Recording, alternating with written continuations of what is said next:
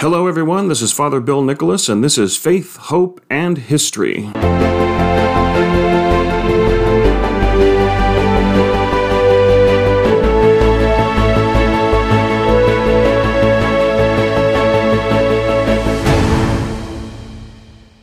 Greetings and welcome, everybody. It is Friday, the 10th of March, 2023.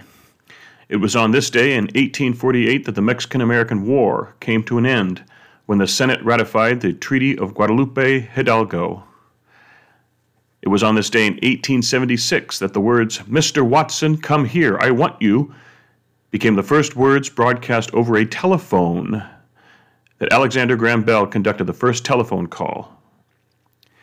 It was on this day in 1965 that Neil Simon's play The Odd Couple opened on Broadway, starring Walter Matthau and Art Carney. It would go on to be a movie with Walter Matthau and Jack Lemmon a few years later. And it was on this day in 1969 that James Earl Ray pleaded guilty to the assassination of Martin Luther King Jr. It's also today the feast day of St. Dominic Savio, a relatively well known saint, especially among the youth, and an example of holiness among the youth. That one can be strong in one's faith, even with one's peers. And he was a protege, one of the students of St. John Bosco. Had plans for his life as a priest, but unfortunately his life was cut short at an early age, at age 14. Here in the United States, the Catholic Church is undergoing over the next couple of years what they refer to as a Eucharistic revival. And I want to talk about that for the next uh, few minutes for this podcast. Some of you may have heard it, some of you may have not. And that, unfortunately, is an issue with the church in the United States these days, where a lot of times we do have these special events or special periods or times, and very little is known of it in the in the pews by the average parishioner. And here I am, a priest, and I learned about it pretty much midway through the first year. It's divided over three years. The first year uh, was supposed to have parish events. The second year, it's diocesan wide events. And the third year has at its climax a pilgrimage to Indianapolis, where there will be a large celebration of the Eucharist by people who travel in pilgrimage. I believe the Eucharist will also be traveling uh, by foot in a journey from multiple locations to meet and converge in the city of Indianapolis, Indiana, midway through 2024. I have to admit, of course, being a priest, I am very much for the Eucharist. I'm very much for the celebration of the Eucharist. Uh, in light of many people nowadays who want to revive the Latin Mass, I'm one who believes rather strongly in the current rite that I celebrate, the Novus Ordo rite. I want to make the Novus Ordo worship again, is what I often say, and I take it very seriously and tr- do my best to lead the people in worship. And in previous podcasts, you've heard me speak of the uh, multiplicity of ways in which the sacrament of the Eucharist is celebrated in the church today and throughout the church's history roughly 29 different ways to celebrate the Eucharist, not just the traditional Latin Mass and the not traditional Latin Mass, the Novus Ordo. But there are a number of them, and in previous podcasts I have spoken of them. So it's truly a Catholic tradition we have in the multiple ways in which we celebrate the Eucharist, and the rite in which I celebrate is the Novus Ordo rite, in which we very much act in persona Christi. Christ leads the community through the priest preaches to the community through the priest. He prays with the community and is, of course, the center of that worship in the Eucharist as we direct all our worship through Christ and the Holy Spirit to God the Father. With this Eucharistic revival, many have said it comes as a response to a Pew Research a poll that found that only one third of Catholics believe in the real presence of the Eucharist, the real presence of Christ in the Eucharist of his body and blood, in that sacrament. And I have to admit, I've heard that spoken of before. And to be honest, that is the first step for me to have some misgivings with regard to the revival. While I do acknowledge that there are those who perhaps are unaware or it was never adequately taught. I don't believe the number is that low. I think there are more people than we realize in the Catholic Church who do believe in the true presence of Christ, and therein lies the crux of the problem. It depends on what words they have used. You ask someone, Do you believe in the real presence of Jesus in the Eucharist? They might say yes, or they might say no. I believe in the true presence of the Eucharist. And depending on how this poll had been conducted, people answered accordingly. I knew someone who always referred to it as the par excellence, the presence par excellence is in the Eucharist. And that, of course, is a technical term, but you might ask them, Do you believe in the real presence of the Eucharist? Of Jesus in the Eucharist, and they'll say, No, I believe in the presence par excellence. And so there's another person who said, No, they don't believe in the real presence. I believe the majority of Catholics believe, know, and understand that Jesus is truly present in his body and blood in the Eucharistic sacrament of the altar.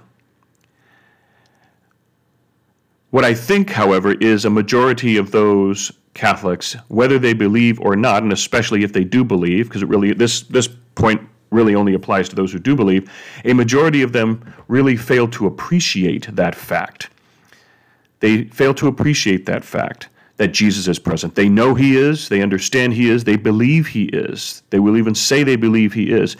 But I think what we see in the church is not a lack of faith in the real presence, but a lack of appreciation of the real presence. Otherwise, why do you see so many people not showing up for Mass? They're perfectly Catholic, they just don't practice as much. They believe in the presence of the Eucharist, but it just isn't important to them, or at least not as important as other things that they prioritize. Then you look at the people who actually go to Mass. How many of them sit in the back of the church? How many of churches have the majority of their people congregating in the back of the church? One might say they don't believe it. I'm not going to question what's in their souls or what's in their thoughts and the caliber of their faith, but they're obviously there because they want to receive the Eucharist and worship God, or at least, at the very least, fulfill an obligation. But they sit as far away from the altar as they can because they fail to appreciate that real presence in the Eucharist. And it is truly something to see when a family sits in the front. Just the other day, I had a family here in the parish I'm currently assigned and which I've currently recently moved to as temporary administrator. For daily Mass, many of the school children are encouraged to go to daily Mass, some with their families. And this was a family with small children, a daughter in perhaps first or second grade with two young sons, and they were in the front row and behaving very well. They were attentive, they were not disruptive, they were not fidgety. And it was quite something to behold. Meanwhile, most of the rest of the congregation were focused toward the back of the church. If this were a boat, the bow would be sticking up out of the water because everyone would be in the stern. How many people find it more important to them to sit in the spot in that church that they have always sat in since the first stone of their church was brought over on the Mayflower than it is to sit as close as you can to this sacrament of the Eucharist. They're not going to deny, in fact, they say amen when they come forward to celebrate and receive the Eucharist in communion. But they sit in the back or at the very least, will not sit in the front. And that I think is reflective not so much that the people don't believe in the real presence, but that they don't fully appreciate it. If they did, and really saw the importance of that, they wouldn't miss Mass like they do. They wouldn't sit in the back of the church like they do. They wouldn't dress like they do. I've always said to people if you come home from church and don't change your clothes, you're not dressed appropriately for church. But we see how people dress how some people, when they exercise extraordinary ministry, whether of the Eucharist or as readers and lectors, fail to dress as if this is something important. They're there, they participate. But you don't see a real appreciation for the Eucharist. And I think that is what needs to be in focus here. Not some poll that could have been skewed or misinterpreted by people that says, I think inaccurately, that two thirds of Catholics do not believe in the real presence. All that really serves is to uh, provoke a gasp, you know. that many people don't believe in the real presence. Yes, it's two thirds, only one third of Catholics believe in the real presence. oh no, what are we going to do? It's meant to give a reaction because I've been hearing that for well over a decade. I don't think it's that low. What I do think is low is the true appreciation for that. And one way to revive that is to not show up so cavalierly late and leave so early. Many people, once they go to communion, they leave the church. They don't remain to finish the worship and to socialize with the community afterwards. To get your kids to dress properly, to teach them to behave properly. I always like to remind parents Parenthood is not a contemplative vocation. Just last Sunday, my first Sunday in my new parish, I spoke about the Transfiguration as an experience of prayer. These three apostles went with Jesus up the mountain to pray with Jesus, as Jesus does, often by himself, and they had that terrifying, overwhelming experience of the presence of God. And I said that is an example of prayer, which we're called to grow in during Lent. And I spoke of the different levels of prayer as talked about in the Catechism of the Catholic Church verbal prayer, meditation, and contemplation. And when I finished the portion of my homily on meditation, I acknowledged it is easier said than done in families with small children. And as I'm saying this, there's a family who have three small children, two of which were having a hard time sitting still. And of course, I didn't chide them, I didn't embarrass them. You heard the screaming, and so the congregation kind of chuckled when I said that. Yes, it is hard. Meditation is only as deep as the loudest screaming child. Worship is only as deep as the loudest screaming child. But during the Eucharistic prayer, during the consecration, as I held up the host and the cup, I happened to glance over at that family, and mom and dad were in deep prayer during the Eucharistic prayer. Good for them. Okay, great. They're in a mood of prayer. However, their children were fidgeting behind them on the pew, distracting everyone behind them. Parents have a job to do to teach their children, bring them to Mass, but stand them on the kneeler, whisper in their ear, talk them through the Eucharistic prayer. If your church uses bells, tell their children, listen for the bell. When you hear the bell, Jesus is there. Say a little prayer saying, Hi, Jesus, welcome, Jesus. Of course, that's not the best theology, but we're talking about kids here. And while the parents may appreciate the real presence, they're in their deep prayer, no one else can be in their deep prayer because the kids are not being controlled and taught by the parents. So, if we really believe in the real presence, we need to teach that to our children, not by hammering it into their heads, constantly reminding them, but by our actions. We can't be late for Mass. We need to dress more properly. We need to dress as if we're going into God's presence. How well would we dress if we entered the presence of the Pope? Why don't we dress that way when we go to Mass, entering the presence of God? Why do we show up late? No, we can't leave yet Mass isn't over. We've just had communion. Let's come early and say a prayer quietly before Mass begins. Let's learn to behave. That's one way we can see a Eucharistic revival. Another way in, w- in which we can see this is for priests to be renewed in how they celebrate the Mass. I think one thing that's driving people to the Latin Mass is not the solemnity of the Latin Mass, but the lack of solemnity in the Novus Ordo by some priests. It's not the rite that's not solemn. It's the way some priests celebrate it, treating the Mass like their own dog and pony show, treating the homily as if it's their own comedy routine. They don't catechize, they don't preach, they don't teach, they barely talk about the scriptures. I've even met some priests here in San Francisco whose homily pretty much consists each week of God loves you, nothing is ever your fault, you never do anything wrong, and how about those 49ers? What do you know? They like it. And then when someone comes in and gives a little meat to the to the passage, to the teaching, to the preaching. They don't like it because we've gotten to the point where the last thing some people want to do when they come to the Mass is think. So they check their brains in at one door and their emotional maturity at the other door because they don't want to think when they come to Mass and everything offends them. And this is what has led to the downplay of the importance of the Eucharist and the need for the church in the United States to have a Eucharistic revival. But when you look at some of the most basic things that can be done in the context of a parish by the leadership in that parish, it's for that reason that I'm really skeptical about not just the need, because there is a need, but the usefulness of a Eucharistic revival as they are conducting it. First of all, the lack of advertisement. They put it out there, and maybe priests know about it, maybe they don't. Maybe the people know about it, maybe they don't. They have a year of diocesan events in which they have events of Eucharistic adoration. In my diocese, there will be a Eucharistic Congress in early June. There's going to be that big convention in Indianapolis. It is not my impression, nor is my expectation, that people in general will go to these things.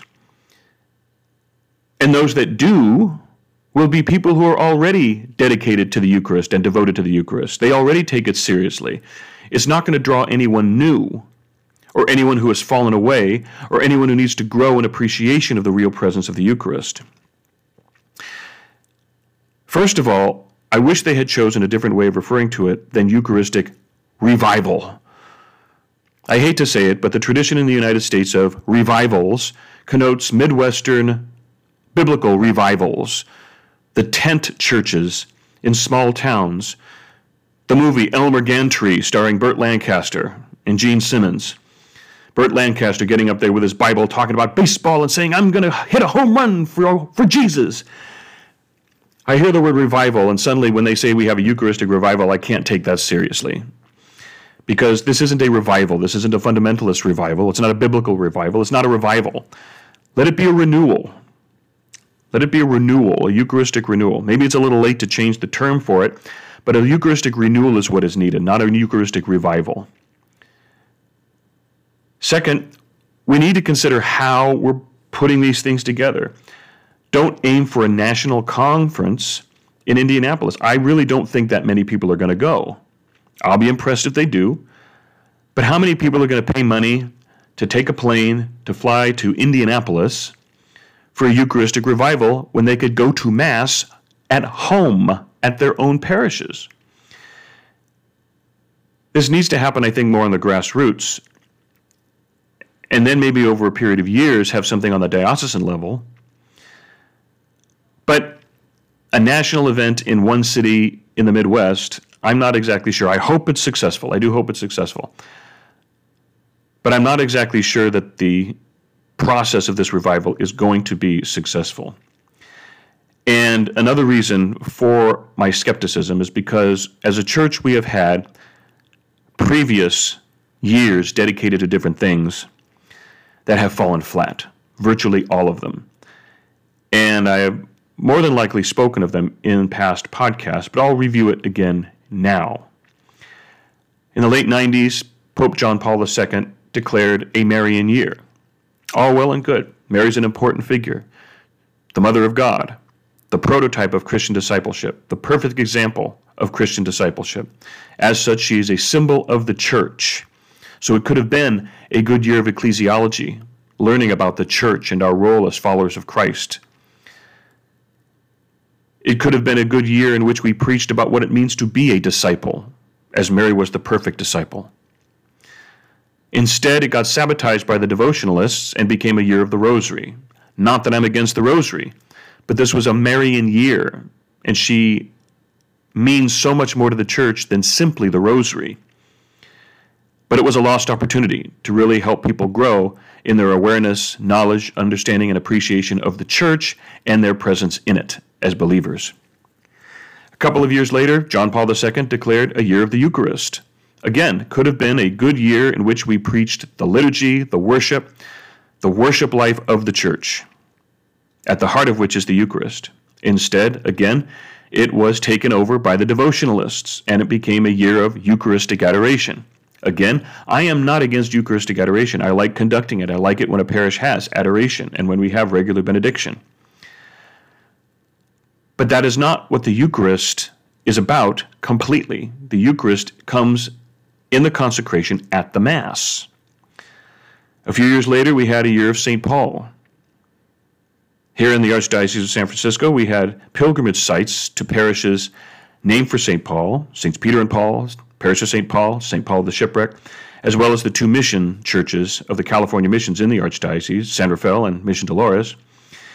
And with these parish pilgrimages, there would be moments of prayer and a plenary indulgence offered provided, of course, after the pilgrimage, they received communion after which, before which they went to confession. So the sacraments are involved in that. Aside from that, nothing was really provided in terms of resources, and we're talking about the first real theologian of the church. How much of the New Testament is written through the lens of his theology? His conversion was perhaps one of the most important moments in the history of Christianity. So, what I did during that year is I preached the second reading in my homily whenever it came up at Mass, whenever it was from the writings of Paul. It was the year of Paul. Paul wrote the second reading, as is the case most of the time. Then I preached the second reading as opposed to the gospel. If the gospel worked in, yeah, I brought I brought the gospel in. But my primary focus on preaching was the letters of Paul as they came into the readings on Sunday Mass. It was the year of Paul, and that's how I observed it. But not really much was provided by the diocese. And in fact, I remember calling my diocese and saying, Do you have any resources for the year of St. Paul? And they said, The year of what? Even though there were plans for these pilgrimage sites that were conducted and planned by the diocese, there were people within the diocese who had no clue what I was talking about. A couple of years later was the year of the priest. I preached the priesthood. I brought it up as I could on the in the homily, but really not much was done except appreciation. It was like priest appreciation year. But did we see a rise in vocations? Did we talk about the ministry of priesthood? Did we talk about the sacrament of holy orders? Teach the people, encourage them to encourage vocations among their own families, among their own sons. No, we appreciated our priests, and I appreciated the appreciation. And I preached it on occasion when it uh, was able to be brought into the homily, but again, not much was really done in terms of vocations and teaching and catechizing to the people about holy orders, a sacrament, and the life and ministry of a priest. Fast forward a couple of years later, we had the year of mercy. Well, it's all well and good, but did we in our parishes, starting with our priests, take advantage of the year of mercy to be a renewal or a revival of the sacrament of confession? Did we preach confession? Did we make it more available? Did we encourage people to return to the sacrament of confession? Did we encourage people to consider who they might need to forgive and show mercy to? Or perhaps, more difficult, is there anyone we, you, I need to ask forgiveness from? Were we renewed in the spiritual and corporal works of mercy? Or did we simply wallow in how merciful God is and walk through a silly holy door in some parishes? The last two I saw quite a bit of, but most parishes will say, no, we didn't. People didn't return to confession. We didn't hear homilies about confession or forgiveness. And then, of course, a couple of years before the year of mercy was the year dedicated to the consecrated life. How many even remember we had a year dedicated to the consecrated life? That year came and went with virtually nothing going on, and like the priesthood, we needed increase in vocations to the religious life and the consecrated life. Did we make information available to people? Did we have vocation directors from various religious communities come and preach and talk to the people of the parish about their lives, their charism, their calling, their order, their community? Nothing was done that year. So we've had these past years that have been dedicated and declared as special years for the church, and they have all, without exception, fallen flat. I'm hoping that's not the case in the Eucharistic revival. But if there's one way I think we can make it a success, is not focus on the negative. Two thirds of Catholics don't believe in the real presence. I frankly don't believe that for a minute.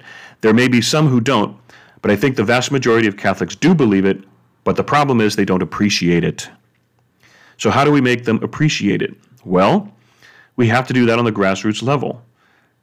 Every year on the first Sunday of Advent, as a New Year's liturgical resolution, I suggest that people think of someone they know who does not practice the faith, who does not go to Mass on Sunday, and invite them and bring them in this year.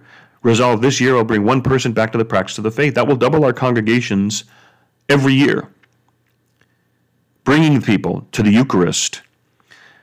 I would challenge priests. You know what I mean when I say, do the red, say the black. Instructions of actions are done in red in the Roman Missal, and the words we pray are said in, are done in black, are printed in black.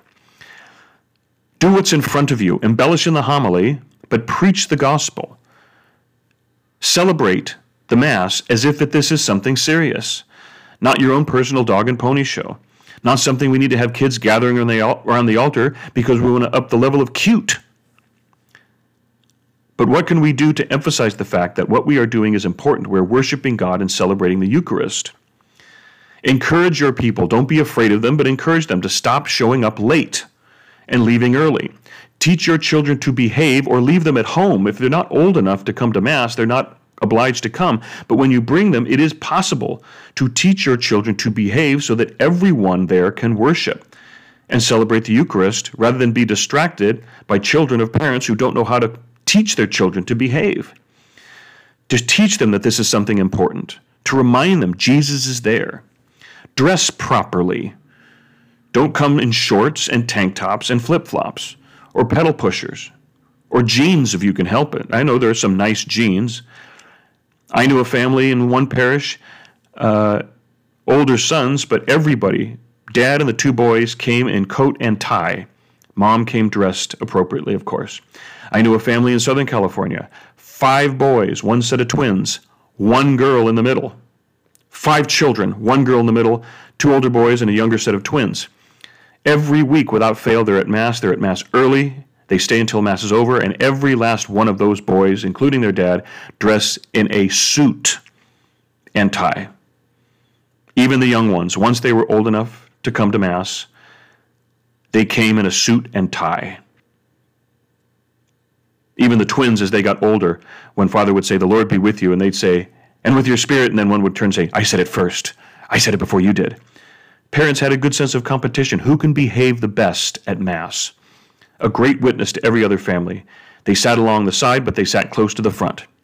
These are ways in which we can have a Eucharistic renewal, not a revival, a renewal in the parishes. And let's build up the appreciation for the real presence of the Eucharist. Then, when we've built that up in the parishes, then and only then do we have diocesan wide activities. Because then we'll have new people renewed in the importance of the real presence of Christ in the Eucharist.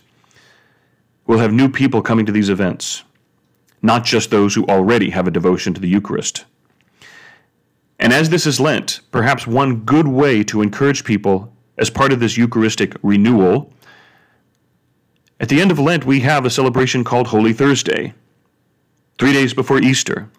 Part of the Easter Triduum is the Mass of the Lord's Supper, in which we celebrate not only the memory of the Last Supper, but the celebration of the first Eucharist ever celebrated. It, in many ways, is the anniversary of the institution of the Holy Eucharist itself and the commission of the apostles, and through them, the priests who celebrate this Eucharist and consecrate the bread and wine to become the body and blood of Christ. Encourage your congreg- congregations to worship on Holy Thursday. It's not a holy day of obligation. Maybe de emphasize the washing of the feet at that Mass and emphasize the procession of the Eucharist out of the tabernacle at the end of Mass and to an altar of repose and encourage people to spend time in prayer, maybe the entire time before the, the Eucharist is put away until Holy, uh, until, uh, Holy Saturday Easter Vigil. But when we think of Holy Thursday, we bend over backwards. Who are we going to get to volunteer to have their feet washed? But do we really emphasize the anniversary of the institution of the Eucharist and the institution of the priesthood that celebrates that Eucharist?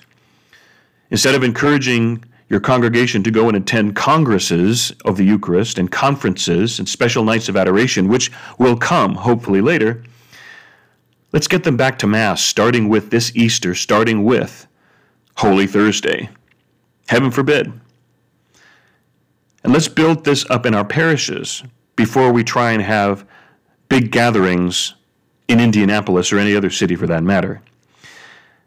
Because my worry is that you won't see that many people going. And those that do will already have a de- devotion to the Eucharist. If there's anyone who's newly devoted to it, there will be very few in number but it will be people who are already going to be making a public show of the fact that they believe in the trio, in the real presence and they appreciate it and they love the Eucharist and they love the Mass. Start on the parish level. Don't let this, like the other special years that were declared, be sabotaged by devotionalists This is not a year of adoration. This is not an adoration renewal. It's a Eucharistic renewal, and the Eucharist is celebrated in the Mass. This is not a revival of the Latin Mass, because the Latin Mass is just one of 29 different ways in which the Eucharist is celebrated in the Catholic Church, even here in the United States. Let this be a renewal of the Eucharist, whatever your rite happens to be. Whether it's Novus Ordo, traditional Latin, Anglican Catholic, Ambrosian, or whether it's any of the many numerous Eastern Rite Catholic celebrations of the Mass Coptic, Maronite, Byzantine, Croatian, Ukrainian, etc., etc. Let this be a Eucharistic renewal, not a renewal of adoration or a renewal of Latin Mass. Let it be a renewal, not a revival. We're not fundamentalist Protestants gathering in a tent in the Midwestern small town. And let's give the Catholic people a little bit of credit. More of them than we realize believe in the real presence in the Eucharist. But I would say the majority of them fail to appreciate it, which is why we see our empty churches, why we see people not dressed properly, why we see them arrive late and leave early, and in some cases not even go to Mass at all. So, those are my thoughts on this Eucharistic renewal. And I do hope it is a success. I do hope people get into it, but I especially hope they get into it on the parish level. So, talk to your priests about a night of adoration. Talk to your priests about how we can advertise and encourage more people to attend Holy Thursday Mass. But especially, let's not underestimate the people's faith, but let's see if we can renew them in their appreciation of the real presence of Christ in the Eucharist. And then we will see the kind of renewal that will lead to a revival of the Catholic Church in this country. So, those are my thoughts on the subject at hand. Give it some thought. Look into your parishes and your dioceses for the events for the Eucharistic renewal. And uh, hopefully, with all of our efforts, but especially in the parish and especially in the home among families, we will truly see a success of this Eucharistic renewal. So, thank you for listening. And with any luck, I will talk to you again soon.